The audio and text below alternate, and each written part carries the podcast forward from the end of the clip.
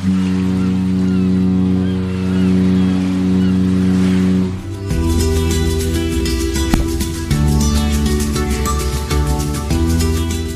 Tricks, der Kreuzfahrt-Podcast. Mit Franz Neumeier in München. Servus Franz. Hallo Jerome. Und mit Jerome Brunel in Horb am Neckar. Zunächst mal ein frohes neues Jahr, liebe Hörerinnen und Hörer. Und natürlich lieber Franz, auch dir ein frohes neues Jahr 2018. Ja, natürlich dasselbe auch von mir an dich und an unsere Hörer mit ganz viel äh, wunderschönen Kreuzfahrten in dem Jahr und auch sonst äh, mhm. einfach viel Freude und vor allem auch vielleicht die, gerade für die älteren Hörer auch ganz viel Gesundheit in dem Jahr. Ja, und ähm, das Jahr hat für mich eigentlich ganz gut begonnen, denn äh, ich habe heute in den Briefkasten geguckt und da lag tatsächlich eine Postkarte drin. Sowas und zwar vom Volker. Mit einer Ausnahme lange nicht mehr gekriegt. Ja, äh, vom Volker, du hast glaube ich auch eine von ihm bekommen ja. aus Italien. Bei dir ist er ein bisschen schneller angekommen als bei mir, aber sie ist da und ich habe mich sehr darüber gefreut. Ich hatte ja in der letzten Folge gesagt, ich freue mich ja sehr, wenn ich äh, Postkarten in meinem Briefkasten finde und hat sogar meine Adresse rausgekriegt. Also ich muss mal ein bisschen Gedanken machen über den Datenschutz. Äh, keine Ahnung, wo er die Adresse her hat. Wobei, ja. Und äh, habe mich jedenfalls sehr gefreut. Vielen Dank, Volker. Und wir haben auch äh, von verschiedenen Seiten äh, durchaus auch nochmal Unterstützung bekommen. Äh, Franz, da weißt du mehr. Ja, also wir haben äh, erfreulicherweise wieder ein paar, Les ein paar Hörer, die uns tatsächlich äh, einfach finanziell unterstützen, was uns sehr freut. Äh, wir sagen immer Spenden, eigentlich sind es keine Spenden, weil Spenden tut man gerade in der Weihnachtszeit eher an, an Brot für die Welt, an Miserio und, und, und ähnliche äh, wohltätige Organisationen, die das auch ganz dringend brauchen. Ähm, aber wir arbeiten für Geld. Äh, das, was wir hier machen, ist unsere Arbeit. Insofern freuen wir uns äh, natürlich sehr für Unterstützung, denn das, was wir ansonsten tun, ist ja hier kostenlos. Wir verlangen nichts für den Podcast direkt. Äh, insofern freuen wir uns ganz, ganz herzlich über freiwillige Beiträge und da haben wir, wie gesagt, ein paar bekommen und da ganz herzlichen Dank dafür. Vielen, vielen Dank. Ja, da habe ich mich auch sehr drüber gefreut und äh, wenn Sie uns unterstützen möchten, ganz einfach auf unserer Webseite vorbeischauen, cruestricks.de, da finden Sie alle Informationen. Nochmal herzlichen Dank. So, jetzt eine kleine Preisfrage an dich, Franz. Was haben folgende Reedereien gemeinsam? Und zwar Ponant, AIDA, MSC, TUI Cruises, Norwegian Cruise Line, Celebrity Cruises, Holland America Line. Ich könnte noch ein paar andere aufzählen. Was haben die alle gemeinsam, Franz? Weißt du das? Die fahren alle nicht unter deutscher Flagge. ja. Ich glaube, du würdest dich leichter tun, wenn du, äh, wenn du die paar aufzählen würdest, die in diese Liste nicht reinpassen. Ja. Ähm, also es waren alles Reedereien, die tatsächlich in diesem Jahr mindestens, muss man betonen, mindestens ein neues Schiff auf den Markt bringen. Es gibt nämlich sogar welche, die zwei neue Schiffe gleich äh, in Dienst stellen 2018. Wird also wirklich ein ganz heißes Jahr, eins der neubautenreichsten Jahre seit sehr, sehr langer Zeit, wenn nicht überhaupt, äh, mit ganz vielen riesengroßen neuen Schiffen, kleinen neuen Schiffen, ganz viel spannende Innovationen auch dabei. Also das wird ein sehr, sehr reizvoll, spann reizvolles, spannendes Jahr.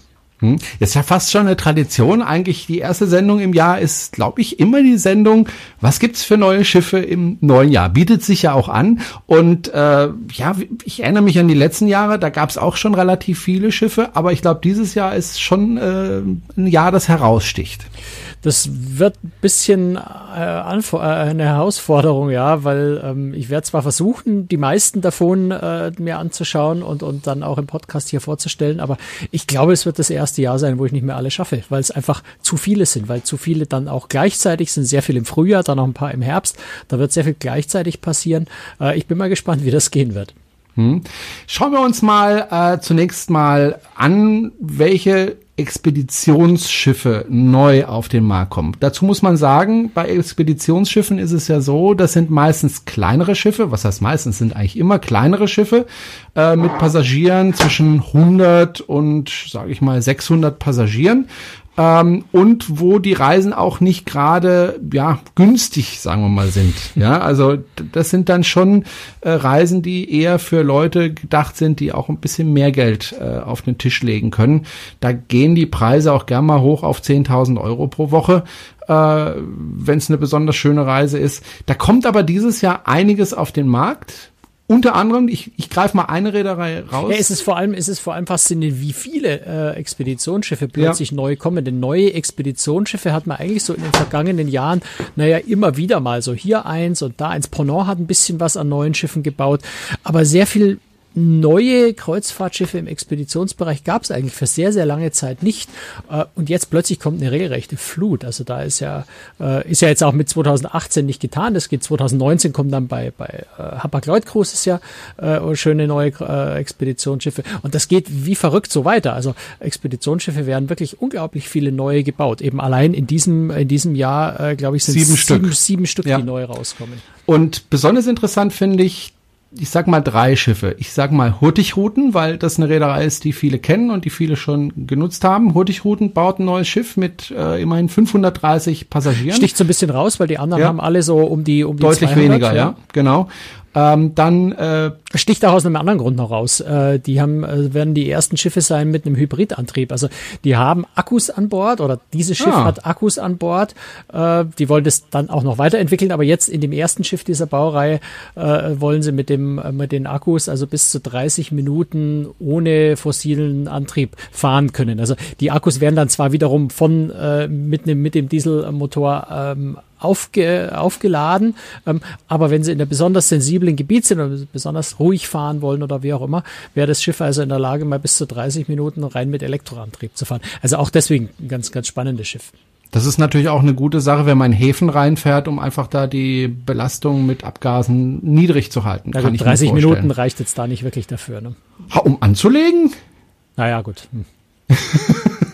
Wir mal, was Sie damit machen. Äh, wenn Sie auf der Roald Amundsen äh, nämlich mal fahren, dann können Sie uns ja mal berichten, äh, wann das Schiff die äh, Dieselmotoren ausgeschaltet hat. Vielleicht kriegen Sie es ja mit, aber wahrscheinlich kriegt man das auf dem Schiff selber kaum mit, denke ich mal, wenn Sie umschalten auf elektrischen Antrieb, fürchte ich mal. Weil die Schiffe sind ja, wenn wir auf dem Schiff sind, meistens sehr ruhig. Man sieht es dann vielleicht am, am, am Schornstein. Ja, ich denke schon, dass man das wahrnimmt. Aber mal abwarten, ja, wie sich das ja. anfühlt.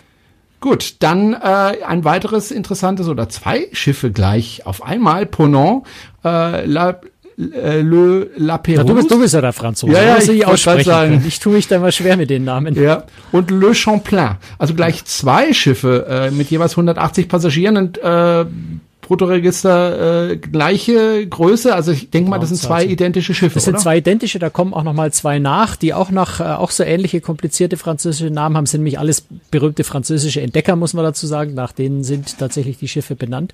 Das sind insgesamt vier in dieser Baureihe, eben zwei in diesem Jahr.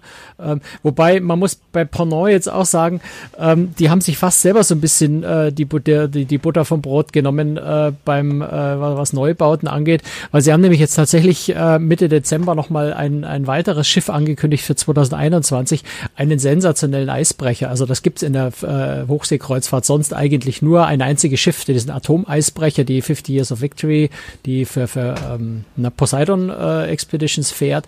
Ähm, sehr äh, relativ alter ähm, Eisbrecher, der jetzt auch nicht für Kreuzfahrten gebaut wurde ursprünglich.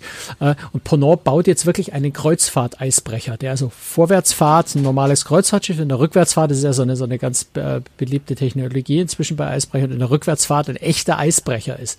Und das ist natürlich äh, was Sensationelles. Jeder hat gedacht, äh, Poseidon würde äh, sowas bauen. Ähm, vielleicht kommt da auch noch was, weiß man nicht so genau. Ähm, aber Ponant äh, hat da schon einen ordentlichen Paukenschlag gesetzt. Das Schiff kommt 2021. Blenden wir das mal aus, weil wir wollten ja über 2018 sprechen. Ähm, mhm. Aber das also bei Ponant, da passiert unglaublich viel. Äh, und insofern sind dann jetzt, äh, obwohl es richtig schöne Schiffe wahrscheinlich sind, die La Perouse, die La Champlain, ähm, dann schon fast wieder ein alter Hut im Vergleich zu dem, dem Eisbrecher, der dann kommt. Aber mhm. nein, also es sind, sind sehr, sehr schöne, moderne, sehr äh, äußerst umweltfreundliche Schiffe. Übrigens kann man bei den meisten äh, Expeditionsneubauten auch sagen, die sehr auf Umwelttechnik achten. Ähm, aber bei Ponant war das auch schon bei, den, bei, der, bei der vorherigen Bauklasse so, ähm, dass sie da wirklich sehr viel, sehr hohen Wert drauf legen. Und mhm. denke, es wären sehr schöne Schiffe sind sehr schöne Schiffe, aber nicht sehr große, also 180 äh, Passagiere ja, passen das, da drauf. das ist halt so die Größe, aber, die du ja, brauchst, gerade genau. für Antarktis, weil du darfst ja da nicht mit mehr als 200 Leuten an Land, äh, äh, nicht mehr wie mit 100 Leuten an Land, das heißt, du hast immer eine eine, eine, eine Hälfte der Passagiere an Bord zum Erholen, die andere Hälfte der Passagiere ähm, an Land. Alles, was über 200 geht, musst du gerade in der Antarktis dann äh, in sehr viel also mehrere Gruppen aufteilen, um an Land zu gehen. Das ist durchaus ein Nachteil. Insofern bewegen die sich alle so um die 200. Ne? Manchmal haben mhm. dann, äh, also wie jetzt die, die World Explorer, ich hoffe, dass du die auch noch zu deinen drei äh, hochspannenden zählst, ähm, von, von, von äh, Mystic Cruises, Nico Cruises. Ja, die wollte ich als nächstes okay, ansprechen. Dann ja. reden wir da gerne. Ähm, ja. Die hat jetzt 220, die werden sicher in der Antarktis nicht mit 220 Passagieren, sondern nur mit 200 fahren, eben um genau diese 100-100-Gruppe äh, dort machen zu können, dass sie eben nur in zwei Gruppen an Land gehen müssen und nicht in drei oder in mehr. Hm. Ähm, das wären aber dann, wenn man mit Ponant, Ponant ist sowieso keine äh, billige äh, Reederei. Ja, das sind alle die nicht. Also alle die ja. Expeditionsschiffe, über die wir da sprechen. Äh, Expedition, glaube ich, ist nicht billig zu kriegen. Das ist einfach, da ist auch der Aufwand der Logistik. Schade eigentlich. würde auch gerne mal auf so eine Expeditionsfahrt gehen, würde mir, glaube ich, auch gefallen. Und du hast es schon angesprochen, die World Explorer, äh, da bin ich ein bisschen verwirrt. Nico Cruises kenne ich, das sind ja eigentlich diejenigen, die über äh, die Flüsse fahren. Und äh, haben die sich irgendwie zusammengetan mit Mystic Cruises oder wie muss ich mir das vorstellen? Na, Mystic Cruises gehört ja ähm, dem, ich bin, bin da ehrlich gesagt nicht so nicht so ganz so firm, was diese ganzen Firmenverflechtungen immer angeht. Mhm. Ähm, aber Mystic Cruises gehört demselben Eigentümer wie äh, Nico Cruises. Also das ist ah, okay. irgendwie ein und dasselbe Haus. Ne? Und äh, Mystic Cruises ist jetzt die Marke äh, eben für Hochseekreuzfahrten in diesem in diesem Gebilde. Und ähm, Nico Cruises soll äh, tatsächlich diese, diese Schiffe, also jetzt als erstes natürlich die World Explorer, ähm, am deutschen, ich glaube auch am europäischen Markt äh, vertreiben. Also sind diejenigen, die, die den Vertrieb dafür machen. Ähm, also kann man sagen, es sind Nico Cruises steigt da in die Hochseekreuzfahrt ein und zwar gleich mit einem mit einem sehr sehr schönen, mit einem sehr sehr luxuriösen Schiff. Ähm, auch da wieder sehr viel Umwelttechnik drin, äh, optisch äh, sehr sehr schönes Design. Ähm, also da kann man sehr sehr gespannt sein auf das Schiff. Ähm, von, von, von der erfahrenen Reederei, äh, die natürlich jetzt im Hochseebereich beziehungsweise im, äh, im Expeditionsbereich vor allem neu ist. Hm. Auf der Liste habe ich noch Australis. Die Reederei habe ich jetzt ehrlich gesagt noch nie gehört. Äh, ist hm. das eine Wissenslücke oder kommt die aus Australien? Deswegen habe ich noch nichts von ihr gehört. Oder? Nee, nee, nicht Australien, sondern Chile. Das ist eine chilenische Reederei. Die gibt's ha? eigentlich schon recht lange. Ja, okay. die, die gibt's eigentlich schon recht lange. Äh, die fahren äh, von, von Punta Arenas und Ushuaia, also Chile und, und, und äh, Argentinien, ähm, in, in, dem, in dem Bereich Patagonien unten ähm, Kap Horn ähm, haben die sehr, sehr schöne Routen auch durch die chilenischen Fjorde, wo sonst eigentlich niemand so richtig reinfahren darf, ne, weil die sehr umweltfreundlich, sehr klein sind und so weiter. Also dort fährt eigentlich außer Australis fährt dort niemand. Insofern haben die da was, was sehr, sehr Besonderes sind allerdings auch nur relativ kurze Reisen, vier oder fünf Tagen. Das heißt, es ist eigentlich so eine ideale Kombination, wenn man sowieso Patagonien, Chile, Argentinien Urlaub macht, ähm, das einfach noch mit dazu zu kombinieren. Aber es sind, sind ganz, ganz reizvolle, äh, ganz, ganz reizvolle Routen, die die fahren. Eben, wie gesagt, zu Stellen, wo sonst niemand hinfahren darf und hinfahren kann. Ähm, Kap Horn immer mit dabei, was natürlich eine ganz spannende Geschichte ist ich persönlich jetzt, ich war ja schon mal da und war Horn, man muss einmal da gewesen sein, aber so besonders ist es eigentlich gar nicht. Aber jeder sehnt sich nach Kap Horn. Also die legen dort an, wenn es denn geht, weil wettermäßig geht es ja nicht immer. Ähm, aber Australis, die sind da schon sehr, sehr lange im Geschäft. Mhm. Ähm, eine fällt mir noch vom Namen her auf, nämlich die National Geographic Venture. Was mhm. hat das äh, mit National Geographic auf sich? National Geographic kooperiert da einfach mit Lindblad Expeditions, also einem amerikanischen Expeditionskreuzfahrtanbieter. Die haben diese Kooperation ist auch schon sehr, sehr lange, also die geben da ihren Namen und äh, gestalten die Reisen halt so ein bisschen im National Geographic Stil, also bisschen wissenschaftlicher vielleicht. Ich ehrlich sagen, ich bin noch nie mitgefahren. Also es ist eine, eine ganz rein amerikanische äh, Reederei, wo man jetzt als Europäer, als Deutscher eher selten äh, Berührungspunkte damit hat. Ähm, es ist einfach eine, eine langjährige Kooperation mit National Geographic. Und ein, sehr, ein sehr kleines Schiff, 100 Passagiere. Ja. Das ist äh, ja schon fast ein Ruderboot. naja, es hat halt so den Vorteil, du kannst das Ganze noch intensiver machen. Ja, gerade so, wenn du Antarktis bist, äh, dann können eben alle Passagiere gleichzeitig an Land. Das heißt, du kannst länger an Land bleiben oder du kannst mehr Anlandungen an einem Tag machen. Da kommst du dann irgendwann an den Punkt, wo du überlegst, wird es vielleicht ein bisschen anstrengend irgendwann. Ähm, aber dafür kriegst du natürlich sehr viel für dein Geld, wenn du, wenn du so rechnen möchtest. Mhm. Und du kannst mit so einem ganz kleinen Schiff vielleicht noch kleinere Stellen anlaufen. Jetzt Antarktis ist relativ egal. Da kannst du auch mit etwas größeren Schiffen an die Stellen fahren, wo, wo man hinfahren kann. Ähm, aber es gibt ja andere Fahrgebiete, wenn du, weiß nicht, in Amazonas hochfahren willst, oder vielleicht in Alaska oben oder so, ähm, wo man schon noch äh, einfach Ziele hat, Häfen hat oder, oder Anlandestellen hat, äh, wo man vielleicht mit dem noch kleineren Schiff noch besser hinkommt. Gut, ein letztes Schiff bei den Expeditionsschiffen möchte ich zumindest kurz mal angesprochen haben, nämlich die Scenic Eclipse von Scenic Luxury Cruises and Tours. Kannte ich bisher auch nicht die Reederei. Ich lerne äh, heute viel dazu. Naja, naja, Scenic ist äh, auch wieder eine, eine, eine amerikanische oder bin ich mir gar nicht sicher, ob es Australier oder Amerikaner sind. Ähm, also jedenfalls auch mit amerikanisch. Sie sprechen Englisch. Sie sprechen Englisch, also auf den englischsprachigen Markt fokussiert und sind bisher eine Flusskreuzfahrtreederei. Also du wirst auf Flüssen sehr viel Scenic-Schiffe sehen, ähm, die eben mit Australiern, äh, Kanadiern, Amerikanern, Briten äh, als Publikum hauptsächlich fahren ähm, und die tatsächlich mit der Scenic Eclipse äh, das erste Hochsee-Expeditionsschiff auf den Markt bringen. Also so ein bisschen wie Nico steigen die jetzt auch in den, in den Hochsee. Bereich mit ein, äh, auch mit einem ziemlich spektakulären Schiff. Also die haben da, wenn ich mich recht erinnere, ich müsste jetzt mal kurz mich reinklicken, weil ich das so auswendig im Detail dann auch nicht weiß. Nee, habe ich jetzt gar nicht, habe ich noch nicht mal da jetzt. Ähm, wenn ich mich recht erinnere, hat das, hat das äh, Schiff irgendwie Hubschrauber an Bord und so Geschichten. Also sehr, sehr aufwendige Angelegenheit. Uiuiui, dann bleiben wir mal beim Thema Aufwand, beziehungsweise beim Thema Luxus. Zwei neue, ich krieg dafür die Goldmedaille für Überleitungen. Ähm, es gibt zwei neue Schiffe dieses Jahr äh, im Luxusbereich, also im wirklichen Luxusbereich, nämlich von Seaborn und von Viking Ocean Cruises. Fangen wir mal an mit der Seaborn Ovation. Ähm, was mir da auffällt, ähm, das ist eigentlich kein so Wahnsinn. Also verglichen jetzt mit den Schiffen, von denen wir gerade gesprochen haben, die so um die 10.000 äh, Bruttoregistertonnen ist es, ne? Bruttoraumzahl. Äh, Brutto, Bruttoraumzahl haben, 10.000. Die hat jetzt bei 604 Passagieren 40.000. Also die haben ordentlich Platz auf dem Schiff. Ja, absolut. Äh, du darfst jetzt natürlich auch Expeditionsschiffe nicht mit, mit, mit Ultraluxusschiffen vergleichen, auch wenn die Expeditionen natürlich auch sehr luxuriös sind. Ähm, aber es sind ganz andere Ausrichtungen. Du hast halt auf einem, äh, auf einem, auf einem Luxusschiff in der Seaborn Ovation äh, halt sehr großes Spa und Fitnessbereich und, und mehrere Restaurants und, und also das klassische, was du auf Kreuzfahrtschiffen halt sehr viel hast, was ja auf Expeditionsschiffen relativ stark zurückgefahren ist. Also du hast sehr, sehr viele von diesen ja, Entertainment-Bereichen an Bord von Expeditionsschiffen ja nicht, die du auf Hochsee-Kreuzfahrtschiffen, die jetzt nicht im Expeditionsbereich sind, unterwegs sind, ähm, auch sehr viele solche Flächen natürlich an Bord sind. Aber ist schon richtig, Seaborn ist natürlich äh, Ultra-Luxus, äh, hat sehr, sehr viel Fläche pro Passagier, auch sehr viel Crew pro Passagier, ähm, sehr, sehr aufwendiges Essen und so weiter. Also das, was Luxus eben ausmacht macht. Ähm, und insofern sind die Schiffe entsprechend deutlich größer, gar keine Frage. Ist auch bei Vikings so. Vikings noch ein bisschen größer mit 930 äh, Passagieren, äh, die, die Viking Orion äh, und, und einer Bruttoraumzahl von knapp 48.000.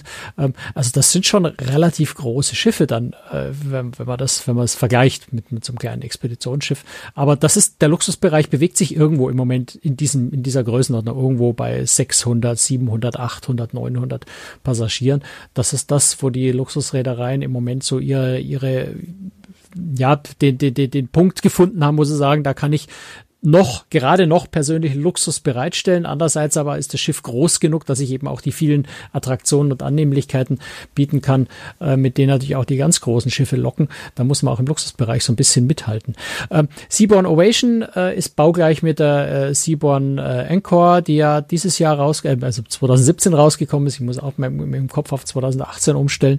Ähm, und die Viking, Viking Orion ist, äh, ich bin mit, bei Viking tue ich mich so schwer, irgendwie den, den äh, den Anschluss zu behalten. Ich glaube, es ist das fünfte, nee, das vierte, das vierte Schiff in dieser Baureihe. Genau. Äh, kam die Viking Sea, die Viking Sky, die Viking Sun. Ähm, die Viking Orion ist jetzt die Nummer fünf, äh, die, die Nummer vier.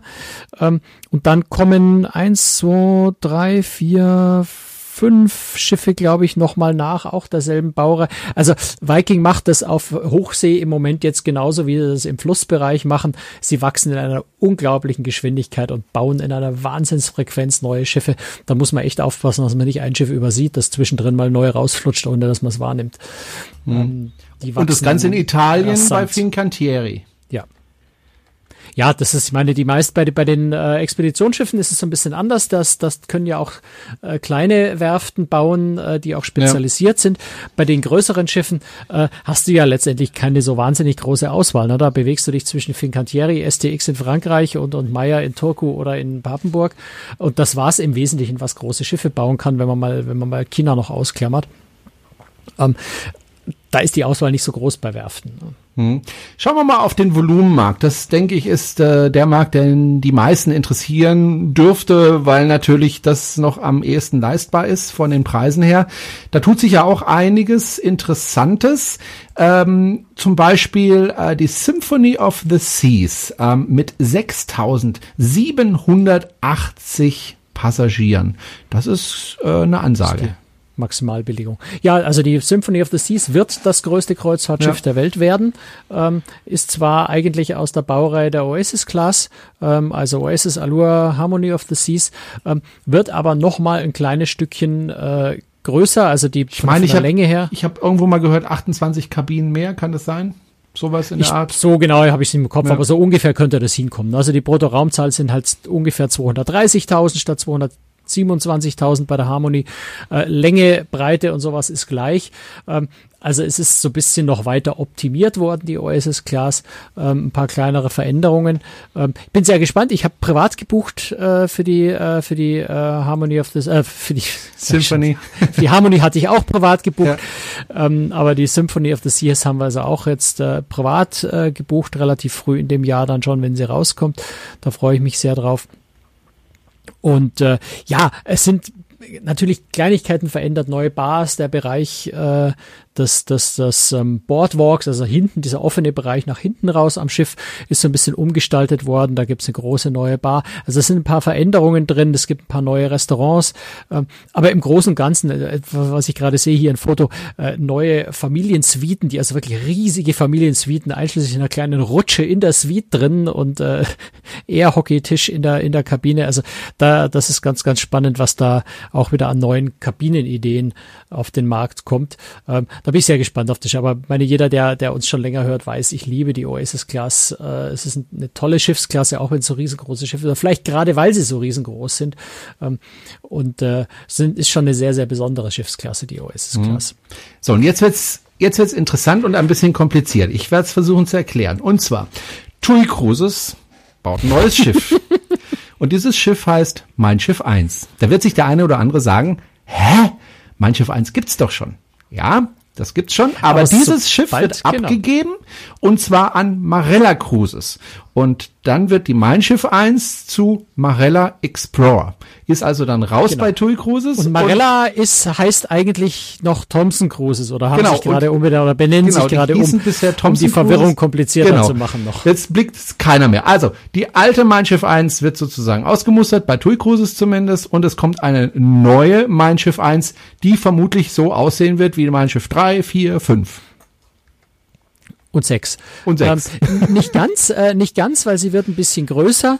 Ähm, und es wird, ja, auch hier wieder neue Kabinentypen, Suitentypen. Äh, es gibt mehr Restaurants nochmal. Es verändert sich ein bisschen was. Ähm, also es gibt ein Seafood-Restaurant statt dem Gosh Sylt. Äh, nur als Beispiel. Es gibt ein, ein ganz schön gesund Bistro, also mit, mit gesunder, äh, als ob jetzt die ganze restliche Ernährung an Bord nicht gesund wäre, aber mit, mit besonders vital, gesunder äh, Wellness-Küche. Ähm, es gibt auch eine Manufaktur-kreative Küche, also ein, ähm, so eine Art Workshop-Küche, wo die Passagiere selber mitkochen können. Das gibt's ja bis jetzt äh, auf den, auf den TUI Großes Neubauten auch noch nicht. Ähm, also da gibt's schon einiges an Veränderungen, aber im Großen und Ganzen kann man schon davon ausgehen, dass die neue Mein Schiff 1 äh, den bisherigen Neubauten der 3, 4, 5 und 6 ähm, relativ ähnlich. Die sind ja untereinander auch nicht absolut identisch, sondern haben auch unterschiedliche, äh, teilweise unterschiedliche Bereiche. Mal äh, geschlossene, äh, also einen offenen, einen geschlossenen Pool, dann äh, zwei Schiffe davon haben zwei offene Pools ohne Glasdach ähm, und so ähnlich wird die Mein Schiff 1, äh, die neue, sich natürlich auch ein bisschen variieren, abgesehen davon, dass sie einfach ein Stück länger und ein bisschen größer ist. Hm.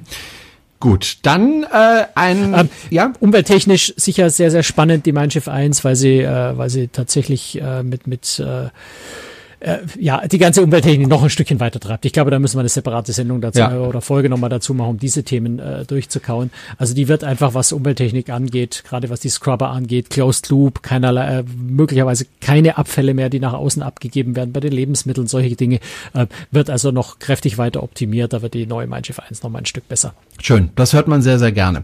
Äh, als ich äh, das letzte Mal unterwegs war mit dem Schiff, äh, habe ich auch ähm, ein Schiff gesehen, der Holland America Line. Und äh, ich weiß nicht mehr, welches Schiff das war, aber ich fand dieses Schiff, überhaupt die Schiffe von Holland America Line, also jetzt rein von außen, ich war ja noch nie drauf auf so einem Schiff, ähm, aber ich fand die unglaublich schöne Schiffe. Also ich fand die einfach von der Farbgebung unheimlich schön, von der Form unheimlich schön und ich habe ja auch einen Freund, der war ja auch mal, du erinnerst dich vielleicht, das erste Video, was wir äh, gemacht haben bei YouTube, war ein Gast hier, ähm, der übrigens jetzt demnächst wieder äh, unterwegs ist mit Holland America Line, der wird da sicher wieder für uns berichten. Ähm, der auch ganz begeistert ist von dem Schiff und zwar auch vom Inneren des Schiffes. Ähm, das sind ja wirklich wunderschöne Schiffe, finde ich. Und da gibt's jetzt äh, in der Koningsdamm-Klasse ein neues Schiff, äh, nämlich die New Statendam. Genau. Ähm, ja, also heißt ja nicht Koningsdamm-Klasse, sondern Pinnacle-Class, glaube ich, ist der Name der Klasse, der Schiffsklasse bei Holland. Aber die ist baugleich die mit der Wird wohl Koningsdamm. ziemlich baugleich mit Ja. der Koningsdamm sein. Und ja, also ich, ich kann dir das äh, aus meinem persönlichen, auch, auch privaten Geschmack äh, nur bestätigen. Ich finde die Schiffe auch sehr schön und zwar vor allem auch von innen. Ich fahre sehr, sehr gerne mit Holland America. Ich meine, wir haben ja vor kurzem erst eine Folge gemacht. Ich war ja mit Holland America auch privat, äh, gerade in Alaska, auf einem deutlich kleineren Schiff auf der Zahndamm. Äh, die äh, New Statendam ist da schon ein gutes Stück größer. Ähm, aber ich war letztes Jahr auch auf der, oder vorletztes Jahr? Vorletztes Jahr, glaube ich, ist die Koningsdamm rausgekommen. Muss gerade mal gucken. Ähm, 2016, genau. 2016 ist die Koningsdamm äh, rausgekommen. Ich habe mir das Schiff ja auch genau angeschaut. Und auch das hat mir sehr gut gefallen. Es ist natürlich schon ein Stück größer äh, als die, als die kleineren Schiffe jetzt, die mir besonders gut gefallen bei äh, Holland America Line.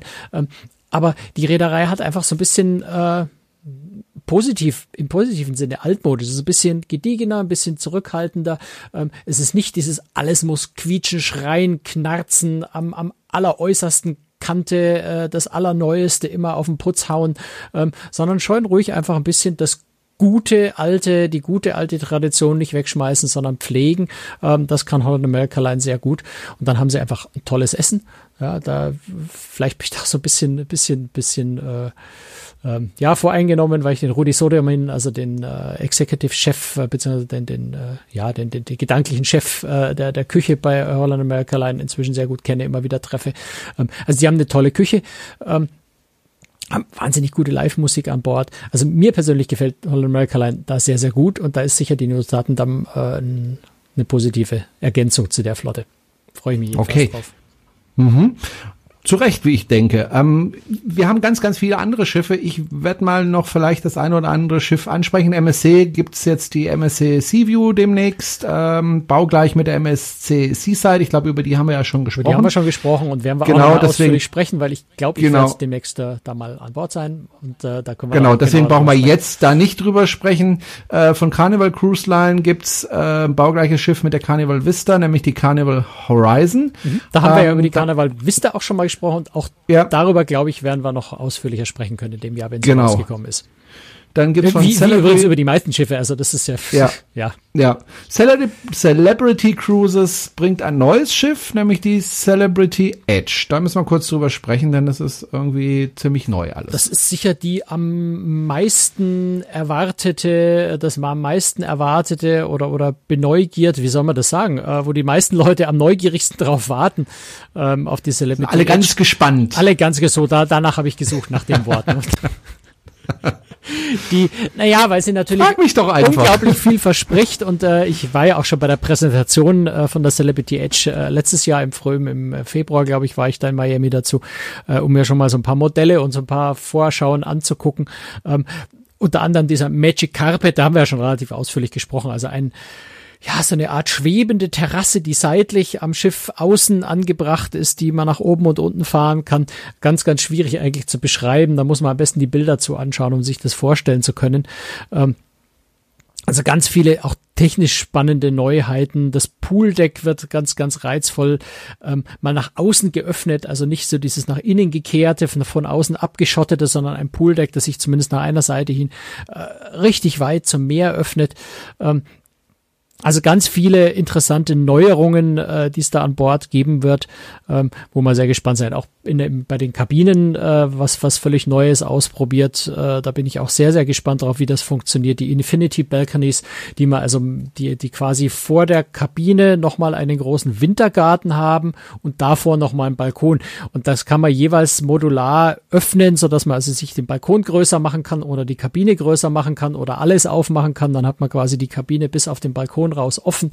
Ähm, das ist also ein sehr spannendes Konzept, auch was Kabinen angeht. Äh, da kann man sehr neu neugierig sein, wie das dann in der Praxis tatsächlich aussieht und funktioniert. So, am Ende der Sendung möchte ich noch über zwei Schiffe sprechen. Äh, ein ganz wichtiges. Du darfst die Norwegian Bliss nicht vergessen. Ähm, soll ich die auch nochmal ansprechen? Die sollten wir nicht übersehen. Die Norwegian Bliss. Weil, ähm, auch darüber haben wir ja über ein Schwesterschiff, nämlich über die über die Norwegian Joy ja schon genau. mal ein bisschen gesprochen. Die Norwegian Joy ist das Schiff, äh, was was Norwegian für China gebaut hat. Trotzdem wird die Norwegian Bliss äh, der Joy natürlich relativ ähnlich sein. Insbesondere wird es die sensationelle Kartrennbahn an Bord tatsächlich geben, äh, auch auf der Norwegian Bliss wieder. Ähm, die Norwegian Bliss ist das Schiff, was Norwegian Cruise Line für Alaska gebaut hat. Und äh, mhm. das insofern ist, es, ist das Schiff ein bisschen, ein bisschen interessant und man kann natürlich auch darüber streiten, ob jetzt so große Schiffe nach Alaska fahren müssen, aber es ist dann tatsächlich ein sehr, sehr großes Schiff, was nach Alaska fährt. Ähm, dadurch natürlich Alaska auch nochmal günstiger macht, noch, noch für noch mehr Menschen äh, zugänglich macht. Und ich glaube, Alaska ist durchaus in der Lage, die, diese Menschenzahl noch zu verkraften, auch wenn es mhm. irgendwann dann langsam mal eng wird an Land. Ähm, ähm, also sollte man nicht, sollte man nicht übersehen, weil es ist schon ein sehr, sehr tolles äh, Konzept, auch gerade mit dieser riesengroßen Aussichtslaunch der zweistöckigen, die die Norwegian Plus vorne hat. Ähm, also eine Fortentwicklung der Breakaway, der Breakaway Plus Klasse äh, ist die Norwegian Bliss. Ähm, insofern ein Schiff, das man nicht, nicht unterschlagen sollte dieses Jahr. Ja, 4200 Passagiere passen da maximal drauf und wird übrigens in Deutschland gebaut, nämlich von der Meyerwerft. Genau. So, jetzt aber. Ich glaube, die 4200 äh, ist bei Doppelbelegung, da maximal passen ja. noch ein paar mehr drauf. Ah, okay. Ähm, wir bleiben bei der Meyerwerft. Die hat nämlich in Papenburg noch ein Schiff gebaut, nämlich die, oder baut da gerade dran, äh, die AIDA Nova. Äh, interessant finde ich da mehrere Dinge. Erstens mal finde ich interessant, also Meyerwerft baut wieder für AIDA und nicht eine japanische ähm, mhm. Werft. Da ist man also wieder reumütig wahrscheinlich zurückgekommen äh, nach den Erfahrungen in Japan. Interessant finde ich aber auch die Passagierzahl. Ähm, und das im Verhältnis äh, zum Raum, den diese Passagiere haben. Ich will mal ein paar Zahlen sagen. Ähm, AIDA Nova 6600 äh, Passagiere bei einem Raum von 183.900. Und wenn man das dann vergleicht mit der Royal Caribbean, äh, mit dem Schiff, äh, mit dem äh, mit der Symphony of the Seas, da sind es ganz ähnlich viele Passagiere, nämlich 6.780. Ja, die haben aber wesentlich die zwei, mehr Platz. Die zwei Zahlen kannst du nicht vergleichen. Okay. Äh, die 6.600 sind, wenn ich es richtig in Erinnerung habe, bei der Aida Nova ist äh, die die Doppelbe bei Doppelbelegung, die äh, bei der Symphony sind es 5.535 bei Doppelbelegung. Also das Verhältnis ist sogar noch ein bisschen krasser. Heißt das, ähm, mal blöd gefragt, äh, bei der Aida Nova haben die Passagiere weniger Platz? Kann man so pauschal nicht sagen. Also die Vermutung liegt nahe, ähm, kannst du aber so pauschal wirklich nicht sagen, weil die Bruttoraumzahl sagt jetzt nicht zwingend darüber was aus, wie viel Platz pro Passagier da ist, weil du natürlich eine Symphony of the Seas hast du ein großes Theater. Dieses Theater wird am Abend für zwei Shows genutzt und den Rest des Tages steht's leer. Ich übertreibe jetzt ein bisschen. Ne? Also ein riesengroßer ja. Raum, der zu diesen 230.000 Bruttoraumzahl natürlich dazu zählt. Ähm, aber nur begrenzt genutzt wird. Äh, eine Aida Nova, vermute ich, wird ein großes Theatrium haben. Ähm, das ist ein Raum, der den ganzen Tag ja in Benutzung ist. Nicht die Bühne, aber das alles drumrum, die ganzen Emporen sind ja in Benutzung. Da sind äh, Ausflugsdesks außenrum, Fahrrad, äh, Ausflugsberatung, äh, was da nicht, Café, was da nicht alles außen. Also da wird der Raum anders genutzt. Und deswegen ist es schwer, diese Zahl einfach so direkt zu vergleichen. Ne? Ähm, auch auch wenn Aida Nova natürlich wie, wie die, wie die äh, Prima und Perla ein anderes Restaurantkonzept nämlich mal anhaben wird, äh, wo mehr Bedienrestaurants sind, ist Aida ja sehr Buffet-Restaurant-lastig. Das heißt, du hast auch da ähm, weniger Fläche, die für Restaurants äh, verbraucht wird. Ähm, du hast weniger Bedarf an, an Crewkabinen möglicherweise, weil Buffet-Restaurants weniger Crew wie Bedienrestaurants brauchen. Also das sind also Faktoren, die da eine Rolle spielen, die man berücksichtigen muss. Ähm, aber trotz allem hast du natürlich recht, es fällt schon auf, ne, dass das Verhältnis Bruttoraumzahl zu Passagier ähm, bei einer, bei einer Symphony of the Seas nicht nur so ein paar Kleinigkeiten äh, anders ist, sondern schon ein deutlicher Unterschied. Insofern kann man schon davon ausgehen, dass es auf der AIDA Nova ein bisschen, bisschen enger vielleicht zugeht. Aber ich, es ist, ich möchte da wirklich vorher kein Urteil darüber abgeben. Ich glaube, das muss man wirklich sehen. Ähm, und in der Realität beurteilen, ob sich das tatsächlich dann auch so anfühlt. Die Aida Nova aber, wird aber nicht so aussehen wie die Vorgänger, ne? Äh, nein, natürlich nicht. Also ich meine, die Aida Nova ist ja, wird das erste Kreuzfahrtschiff sein, das mit äh, komplett mit LNG als Treibstoff fahren kann. Ähm, das heißt, äh, es das wird allein schon von toll. der Technik natürlich äh, ein bisschen anders sein. Äh, nein, das ist eine neue Schiffsklasse. Es ist ja wirklich auch viel, viel größer als das, was AIDA bisher hat. Auch viel größer als eine AIDA Perla oder Prima. Ähm, also, wenn die AIDA Nova auf den Markt kommt, wird sie die zweitgrößte Schiffska Schiffsklasse der Welt sein. Wenn ich jetzt mal Oasis Class zu einer Klasse zusammenfasse, die vier Schiffe, ähm, dann ist die AIDA Nova das zweitgrößte Schiff. Danach käme dann noch die MSC World Class ab 2022, die wäre dann wieder ein bisschen größer. Ähm, die MSC Meraviglia Plus Klasse ist ein bisschen kleiner, aber also da spielt AIDA plötzlich bei den allergrößten Schiffen der Welt mit. Und das ist dann schon neu, weil AIDA ist ja bis jetzt eigentlich so in der mittleren, äh, mittleren und unteren mittleren Größe äh, eigentlich dabei äh, und ist dann eben ganz vorne, was die Größe angeht. Was den Rest angeht, muss man dann gucken, wenn man das Schiff sieht. Wann kommt das auf den Markt? Weißt du das? Also du wirst es ja sicher anschauen. Die ne? Nova? Ja. Im Herbst. Im Herbst. Wann genau im Herbst okay. habe ich nicht im Kopf. Ähm, okay. Ja, das ist auch nicht so, so wahnsinnig gucken, wichtig, ja. aber ähm, dauert noch ein bisschen, bis sie kommt. Ähm, da bin ich ja sehr gespannt auf das Schiff. Und äh, wenn du ja, sagst, sie fahren mit LNG, bin ich mal gespannt, wie die das dann mit den Häfen alles deichseln, weil äh, es gibt halt nun mal nicht an jedem Hafen LNG. Bin ich mal gespannt, wie sie das in den Griff bekommen. Ja, aber das, das ist im Moment, äh, entwickelt sich das sehr, sehr, sehr, sehr schnell. Also ähm, LNG scheint sich durchzusetzen und ich habe da jetzt keine so übermäßig großen Bedenken. Die werden ja nicht anfangen, in die Antarktis zu fahren mit dem Schiff und zu versuchen, dort LNG zu tanken, sondern natürlich ja. wird ein so großes Schiff, wird große Häfen anfahren und dann wirst du in einem Fahrgebiet, wirst du in Barcelona einfach LNG kriegen und du wirst in, äh, weiß ich nicht, in Amsterdam LNG kriegen, irgendwie so. Und dann reicht das ja für ein Fahrgebiet erstmal. Ne? Insofern ist das jetzt nicht das dramatische Problem. Und eine gewisse Infrastruktur hat sich äh, AIDA ja auch schon aufgebaut mit der Prima und der Perla, die ja im Hafen jeweils schon mit LNG jeweils äh, ähm, ihre Energie erzeugen. Ja. Ich habe aber auch mitbekommen, dass es zum Beispiel in Hamburg äh, große Probleme gab mit der Zulassung. Ne? Du erinnerst dich. Äh, also insofern ja, nicht, muss man nicht, einfach nicht mal in Hamburg, aber ja. das ist ja erledigt. Das, da muss man halt durch als ja. Pionier, wenn man sowas als erster macht, muss man eben durch diesen ganzen Stress durch, das organisieren und machen äh, und irgendwann klappt's dann. Ne? Das ist, wenn wenn jeder sagt, nee, da ist nichts, da mache ich auch nichts, dann wird auch nie was draus. Insofern, äh, man muss es halt tun, dass es was wird und äh, ja, ein gewisses Risiko ist zwangsläufig natürlich auch dabei. Ja. Hm. Von einem der größten Schiffe zum einem der kleinsten Schiffe, zumindest auf meiner Liste, äh, nämlich die ist Flying Clipper von der Reederei Star Clippers. Das ist, glaube ich, auch ein ganz besonderes Schiff, oder? Ja, vor allem, weil es in Wirklichkeit auch eins, äh, das größte Schiff ist in, in seiner in seiner Art. Äh, also es wird sicher das größte äh, Kreuzfahrtsegelschiff aller Zeiten werden. Es ja. wird der größte Rahsegler aller Zeiten werden. Eine Fünfmastbark ähm, mit einer also die Gesamtsegelfläche. Das kann man sich schon kaum mehr vorstellen. Wenn man alles Segel zusammennimmt, hat dieses Ding eine Segelfläche von 6.350 Quadratmetern. Also eine unvorstellbare Fläche an Segel. Wobei man jetzt auch sagen muss, ein Segelschiff fährt ganz selten oder eigentlich vernünftigerweise nie äh, mit der vollen Segelfläche. Ähm, aber das ist die, die, die Dimension äh, dieses Schiffs. Ähm, das wird schon ganz spannend. Das ist von der Idee her äh, natürlich der, einer, einem, einem historischen Schiff der legendären France von 1911 nachempfunden, also auch sehr, sehr nostalgisch von der Grundidee her. War eigentlich schon für Ende 2017 angekündigt, ähm, ist auch schon zu Wasser gelassen, also das Schiff schwimmt bereits, wird weiter, weiter gebaut, ausgerüstet, also das ist nicht irgendwie, dass man, dass, dass es verschoben wird, weil man nicht genau weiß, was damit ist, sondern das ist im Bau. Ähm, aber der Eigner, der Michael Kraft äh, von, von Star Clippers, der ist so ein äh, Mensch, der sagt, nö, ich sag nicht, wann das Schiff kommt. Wenn es kommt, dann kommt's äh, und ich lege mich da nicht groß auf Termine fest. Ähm, der kann sich das leisten. Äh, also auch schon deswegen, weil natürlich für das Schiff ich gehe einfach mal davon aus, dass die Wartelisten so lange sind, dass da so viele Vormerkungen sind, dass in dem Moment, wo er sagt, äh, das Schiff fährt ab ich behaupte jetzt einfach mal 1. Mai, ähm, dann ist das Schiff da auch ausgebucht. Der wird also keine Probleme haben, äh, dieses Schiff gut gebucht zu kriegen, selbst wenn er relativ kurzfristig erst bekannt gibt, wann es tatsächlich äh, das erste Mal fahren wird. Es wird sicherlich irgendwann im Laufe des Jahres 2018 sein und ich vermute mal nicht erst im Herbst. Okay, äh, wobei Zeit ist Geld, ne, Franz? Das gilt ganz besonders in der Kreuzfahrtindustrie. Insofern wäre es natürlich gut für, für den Räder, ja. wenn das Schiff möglichst schnell äh, Passagiere fassen kann. Gut, Franz, wir sind am Ende dieser Sendung und ähm, machen den Deckel drauf. Äh ja, außer du willst vielleicht noch zwei Schiffe erwähnen, die jetzt keine Neubauten sind, die aber da vielleicht ganz interessant sind. Ganz schnell. Die ganz schnell. Die Costa Neoclassica kennt ja jeder, wird bei Costa ausgemustert, landet bei Bahamas Paradise Cruise Line, wird also in Zukunft von Florida äh, zu den Bahamas fahren.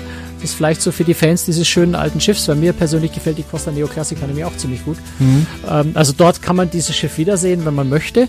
Und äh, Asamara Cruises, äh, Asamara Club Cruises bekommt ein neues Schiff, wobei kein neues Schiff, sondern es ist ein Schiff, das in ihre Baureihe passt. Die haben jetzt schon zwei Schiffe aus dieser R-Class äh, und bekommen von ähm, P&O Cruises die Adonia dazu. Die wird zur Asamara Pursuit ähm, wird also dann ein drittes Schiff aus derselben Baureihe, ähm, sodass Asamara dann eben auch in der Flotte wächst, was ganz wichtig ist, weil Asamara jetzt schon ganz lange mit zwei Schiffen fährt, dann drei haben wird. Insofern durchaus noch erwähnenswert, das findet auch noch 2018 statt. Gut, aber jetzt machen wir den Deckel drauf, Franz. Äh, ich wünsche dir noch einen schönen Abend und äh, wir hören uns in spätestens zwei Wochen wieder. Tschüss, Franz. Bis dann. Servus.